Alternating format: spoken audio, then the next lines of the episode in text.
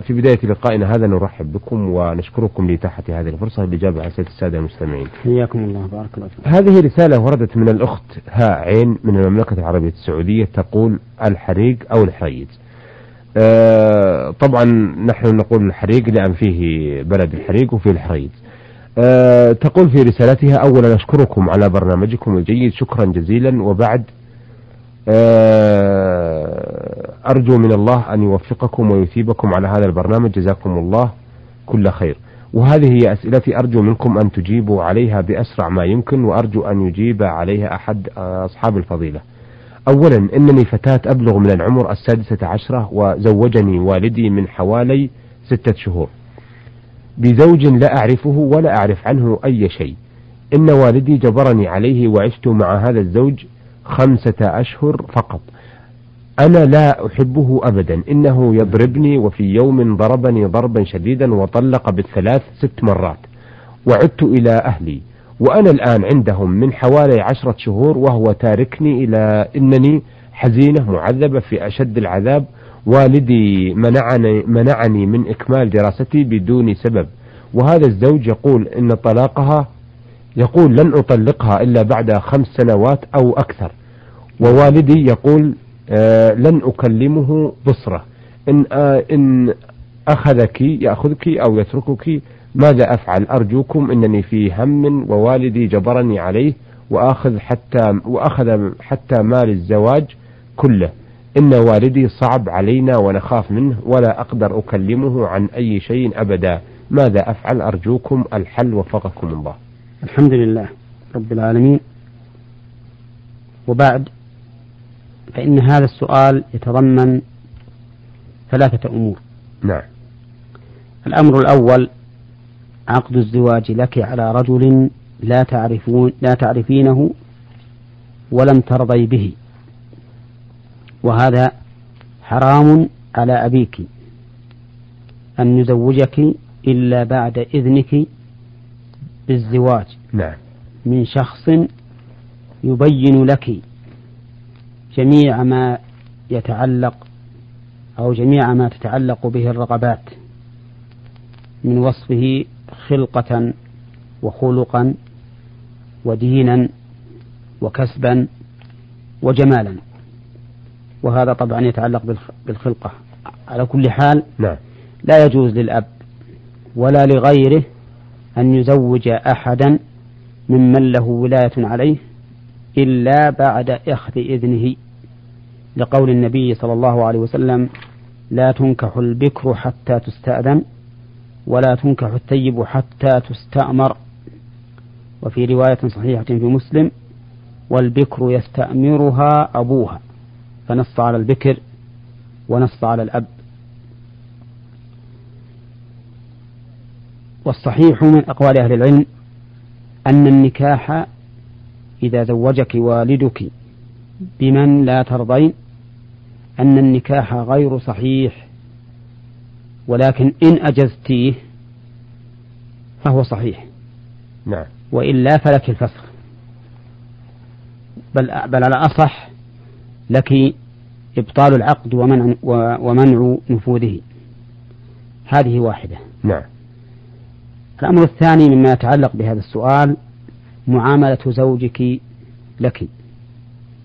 إذا كان ما قلت صحيحا فإن هذه المعاملة معاملة سيئة وهي خلاف قول الله تعالى وعاشروهن بالمعروف وهذه المعاملة تبيح لك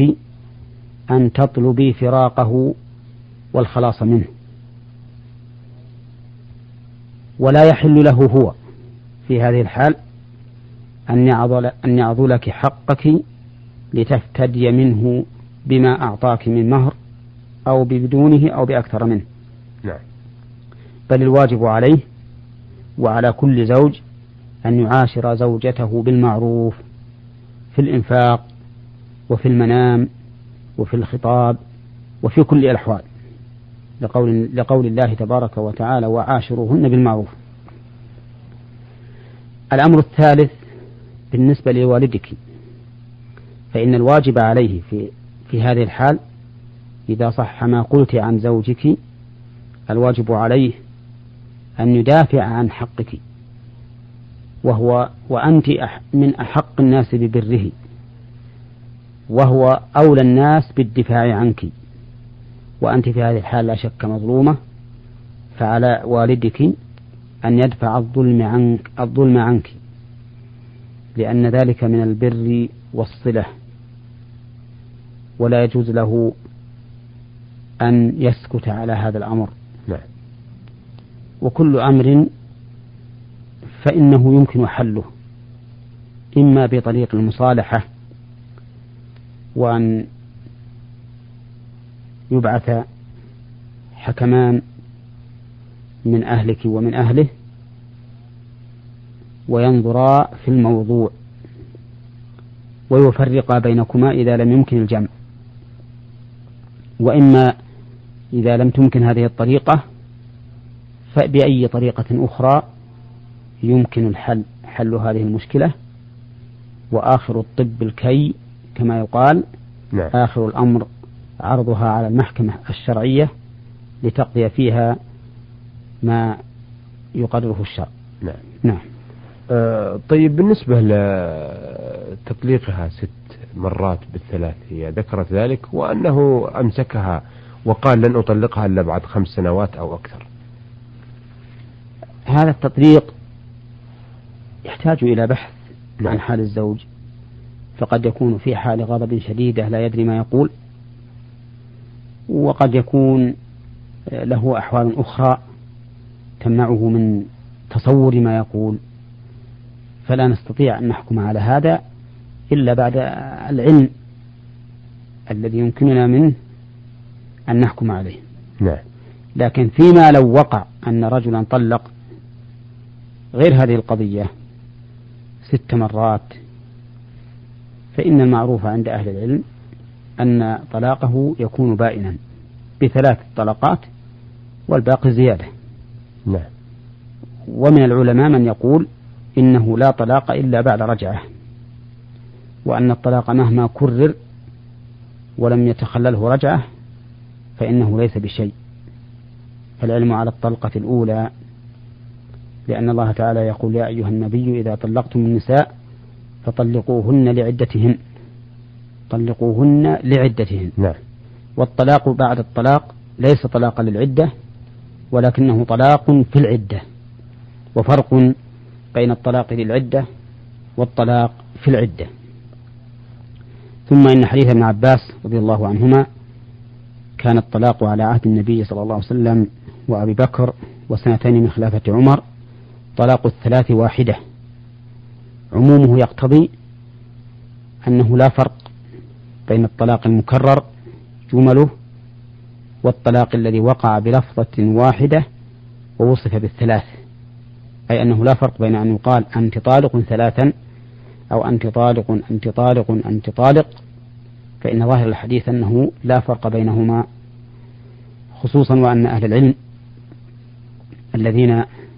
يقولون بوقوع الطلاق الثلاث البائن من جملة ما أجابوا به عن هذا الحديث أن ذلك في غير المدخول بها نعم. قالوا لأنها تبين بالطلقة الأولى فتقع الطلقتان الثانيتان في غير زوجة فلا تحسبان على المطلق مما يدل على أن هذا الحكم آه، الذي دل عليه الحديث يشمل ما إذا كان الطلاق مكررا بجمله أو بجملة واحدة موصوفا آه، بالثلاث نعم, نعم. طيب لكن آه، هل تغير الحكم في بعد عمر رضي الله عنه؟ نعم آه، بعد سنتين من خلافة عمر كثر الطلاق الثلاث الطلاق الثلاث كما هو معروف من اتخاذ آيات الله هزوا نعم سواء قلنا إنه استعجال للبينونة كما هو مناط الحكم عند أمير المؤمنين عمر رضي الله عنه أو قلنا إنه مخالف لقوله تعالى يا أيها النبي إذا طلقتم النساء فطلقوهن لعدتهن لأن تكرار الطلاق على يعني المطلقة طلاق في العدة لا للعدة نعم فهو من اتخاذ آيات الله هزوا فرأى عمر رضي الله عنه أن يلزم الناس بما يقتضيه لفظهم عقوبة لهم لا تشريعا لأن الشرع انتهى بموت الرسول بوفاة الرسول صلى الله عليه وسلم اللهم صل وسلم ولكنه قال رضي الله عنه أرى الناس قد تعجلوا في أمر كانت لهم فيه أنات فلو أمضيناه عليهم وهذا دليل على أنه فعل ذلك اجتهادا وعقوبة لأجل أن لا يتعجل الناس في هذا الأمر نعم, نعم. آه هذه الرسالة وردتنا من الخبر من المقدم عين ألف ميم ها يقول في رسالته أرجو من سعادتكم عرض أسئلتي على الشيخ المجيب على البرنامج ولكم جزيل الشكر يقول إني كنت أعمل عند شخص وفي يوم من الأيام كنت راقد وفي حالة ما كنت راقد تنو... آه، تنومت أو آه، يقول صحيت وأنا جنب وأن الشخص الذي أعمل لديه أرسل معي مصحف قرآن وشليت القرآن قبل أن أغتسل هل علي إثم شليت وما يعني شلت يا إيه، نعم شليت يعني شلت وماذا أفعل أفيدوني جزاكم الله خير أه، ليس عليك في حمل القرآن وأنت جنب حرج لأن هذا ليس بممنوع شرعا ولكن الذي ينبغي للإنسان أن يبادر بالغسل من الجنابة ليكون على طهارة فإن لم يتيسر له ذلك فليتوضأ لتحصل له الطهارة الصغرى هذا هو الأولى نعم و... نعم آه لديه سؤال آخر يقول فيه يوجد عندنا عادة إذا دخل شهر ذي الحجة في العشر الأولى يذبح كل بيت ذبيحة ويقول اللهم اجعله لأرواح موتانا وهذا شيء كل عام ويسمونه عندنا حج الأموات هل هذا صحيح أفيدونا جزاكم الله كل خير ولكم جزيل الشكر هذا ليس بصحيح بل هو بدعة ولا يتقرب للذبح بالله للذبح لله إلا فيما وردت به السنة نعم وهي ثلاثة أمور الأضاحي والهدايا للبيت مكة والثالث العقيقة هذه هي الذبائح المشروعة وأما ما عداها فليس بمشروع ثم إن زعمهم إن هذا حج الأموات ليس بصحيح فالأموات انقطعت أعمالهم لقول النبي صلى الله عليه وسلم إذا مات المرء أو ابن آدم انقطع عمله إلا من ثلاث صدقة جارية أو علم ينتفع به من بعده أو ولد صالح يدعو له وهذا ليس من الصدقة الجارية لأن معنى الصدقة الجارية أن الإنسان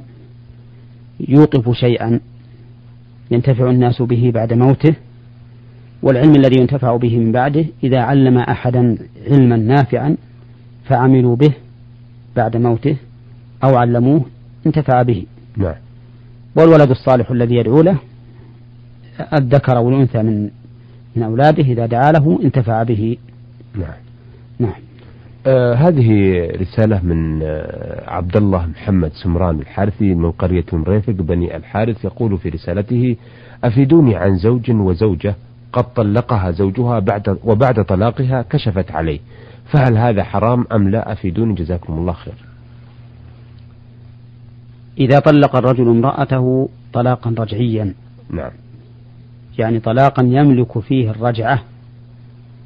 فإن لها أن تكشف له ما دامت في العدة لأنها ما دامت في العدة فهي زوجته لقول الله تعالى وبعولتهن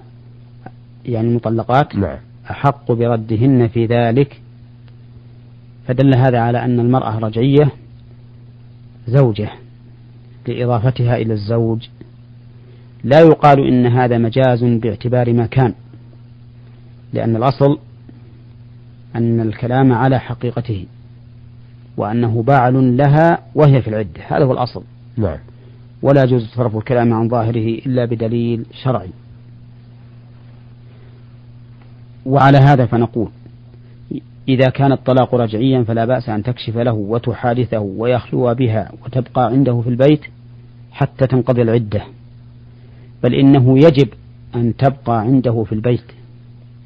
إذا طلقها طلاقا رجعيا لا, نعم. لا يجوز أن يخرجها ولا أن تخرج خلافا لما اعتاده بعض الناس بل أكثر الناس اليوم إذا طلق زوجته خرجت من البيت إلى أهلها وهذا حرام لأن الله يقول يا أيها النبي إذا طلقتم النساء فطلقوهن لعدتهن وأحصوا العدة واتقوا الله ربكم لا تخرجوهن من بيوتهن ولا يخرجن إلا أن يأتين بفاحشة مبينة نعم.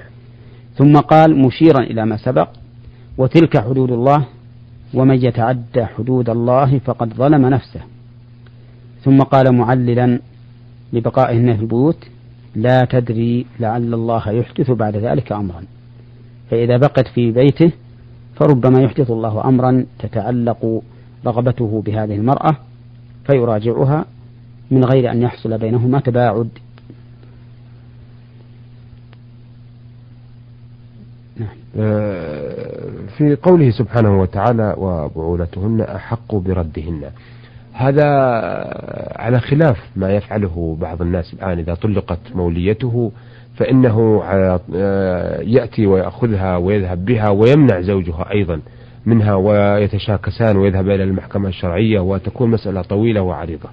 أي نعم هو هذا هذا الذي ذكرت نعم لا شك أنه خلاف ما دلت عليه الآية نعم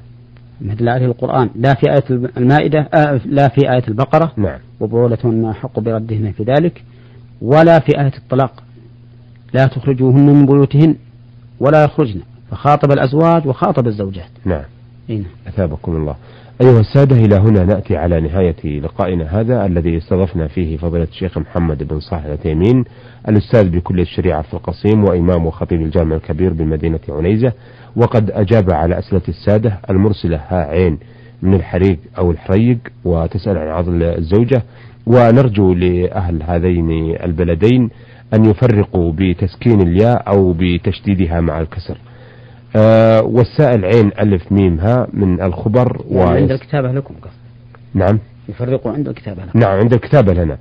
آه والمستمع عين ألف ميم ها من الخبر آه ويسأل عن حمل القرآن من الجنب وحج الأموات ويقصد بذلك الذبح وعبد الله محمد سمران الحارثي من قرية المريفق من بني الحارث شكرا لفضيلة الشيخ محمد وشكرا لكم أيها السادة وإلى أن نلتقي بحضراتكم نستودعكم الله والسلام عليكم ورحمة الله وبركاته نور على الدرب برنامج يومي يجيب فيه أصحاب الفضيلة العلماء على أسئلة المستمعين الدينية والاجتماعية البرنامج من تقديم وتنفيذ سليمان محمد الشبانه